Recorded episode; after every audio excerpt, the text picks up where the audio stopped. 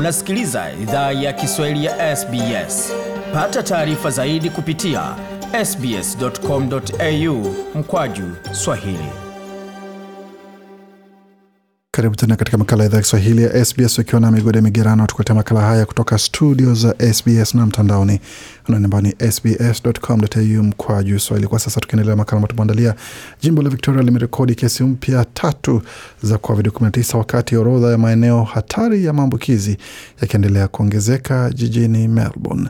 Kupunguza hatari, serikali ya Victoria inazindua kampeni ya chanjo kwa watu wanaofanya kazi na wazee pamoja na watu ambao wana ulemavu.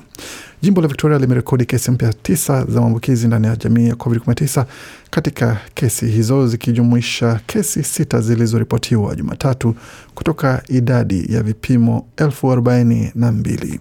Kesi mpya za Jumanne zimefikisha idadi ya maambukizi yanayoungwa na mlipuko mpya wa coronavirus na kufikisha hamsini na nne. Kesi mbili kati ya tatu zilizotangazwa hapo leo Juni mosi ni wandani wa mtu aliyepatwa na virusi ambavyo tayari wanajitenga. Ambukizi ta, la tatu bado linachunguzwa kwa sababu hana uhusiano wa karibu na aliyepatwa na virusi au hajaungwa moja kwa moja na sehemu ya maambukizi. Waziri wa afya wa jimbo hilo Martin Fole amesema kwamba wakati idadi ndogo ya kesi ni hali chanya, mamlaka wa afya wanakabiliana na matatizo ya kudhibiti virusi hivyo. Kuna zaidi ya idadi ya washiriki wa karibu elfu nne mia tano wa kesi zilizopatwa na virusi hivyo na zaidi ya sehemu mia tatu za maambukizi zimetambuliwa tayari. There continues to be uh, significant concerns around ongoing Anasema kunaendelea kuwa wasiwasi mkubwa kuhusu maambukizi yanayoendelea na hususan vitongoji vyetu vya kaskazini pamoja na sehemu nyingi za maambukizi ambazo zimeongezwa kwenye orodha ya maambukizi katika masaa 36 yaliyopita. Timu yetu ya afya ya umma inachunguza kama coronavirus bado inazunguka katika jamii hizi na bado tunazingatia jibu letu kwa mlipuko wa sasa siku baada ya siku. Serikali ya Victoria imetangaza kuwa wafanyakazi wote wa huduma ya wazee na walemavu hivi karibuni wataweza pewa kipaumbele katika vituo vikubwa vya chanjo. Njia za kasi zinafunguliwa katika vituo vya chanjo kuwaruhusu wafanyakazi katika huduma za makazi za wazee binafsi pamoja na wanaofanya kazi na walemavu kuanzia Jumatano hadi Jumapili katika vituo kumi vya chanjo jimboni humo. Kuanzia Jumatano hadi Jumapili tarehe sita Juni, wafanyakazi watapewa kipaumbele watakapoonyesha ushahidi wa ajira ama kadi zao za kazi. Luke Donlan ndiye waziri wa ulemavu na uzeni, amesema inahusu kuifanya iwe rahisi kwa wanaofanya kazi na watu wasiojiweza kupewa chanjo. have concerns that there isn't enough coverage. So that's very much why we're stepping in. That has been Anasema tuna wasiwasi, hakuna maendeleo makubwa, ndio sababu tunaingilia kati. Imekuwa kama nilivyodokeza awali, ila ni wito kwa wafanyakazi wa mstari wa mbele wajitokeze.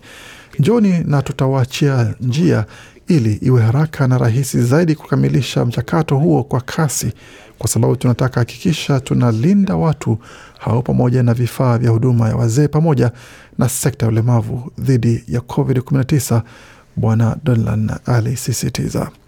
Mamlaka wana wasiwasi pia kwamba watu wanaambukizwa jimboni Victoria kupitia watu ambao hawaungwi na sehemu za maambukizi.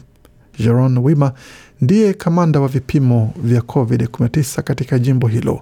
Amesema kumekuwa angalau visa vinne vya maambukizi kati ya watu wasiofahamiana katika mlipuko huo. Bwana Wima amehamasisha mtu yeyote aliyetembelea masoko ambayo yameorodheshwa yakijumuisha Craigieburn Central, mitaa katika vitongoji vya Port Melbourne, South Melbourne, Epping Plaza, Epping North Shopping Centre na Broadway Reservoir wafanyiwe vipimo haraka iwezekanavyo.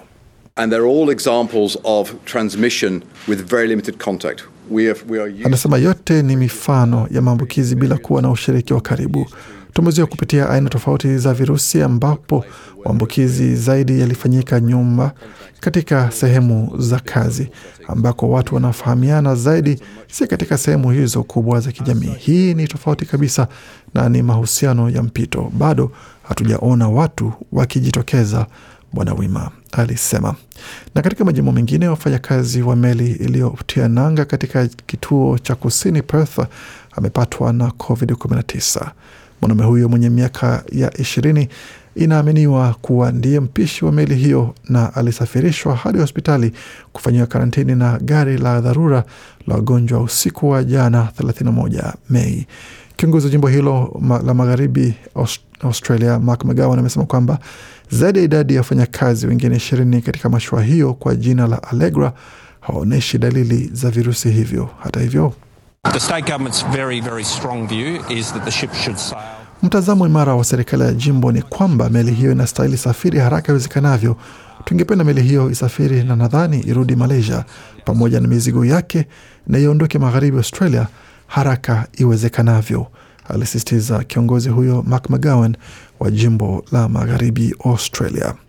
Wataalam wa afya wamesema kwamba data halisi za dunia zitahitajika kuamua ufanisi wa dozi moja ya chanjo ya kitaifa dhidi ya aina ya coronavirus iliyotambuliwa kutoka India. Utafiti wa afya ya umma kutoka Uingereza ulipata mwezi uliopita kuwa dozi mbili za chanjo za AstraZeneca na Pfizer zilikuwa na ufanisi wa asilimia 88 dhidi ya aina mpya ya virusi hivyo, ila takwimu hizo ziliporomoka hadi asilimia 33 wiki tatu baada ya mtu kupokea dozi moja. Kwa hatua za misaada ya kiafya ambazo zipo kwa sasa katika jibu la janga la COVID-19 katika lugha yako, tembelea tovuti hii sbs.com.au mkwaju coronavirus. Makala haya aliandaliwa na waandishi wetu Pegi ya Komelu na Gode Migirano. Kwa makala haya na mengine mengi kama haya, pamoja na ratiba ya matangazo tunayopeperusha, tembelea tovuti yetu anaoni ambayo ni sbs.com.au mkwaju Swahili, pamoja na ukurasa wetu wa Facebook anaoni ambayo ni facebook.com mkwaju SBS Swahili. Hii ni idhaa ya Kiswahili ya SBS. Penda, shiriki, toa maoni. Fuatilia idhaa ya Kiswahili ya SBS kwenye Facebook.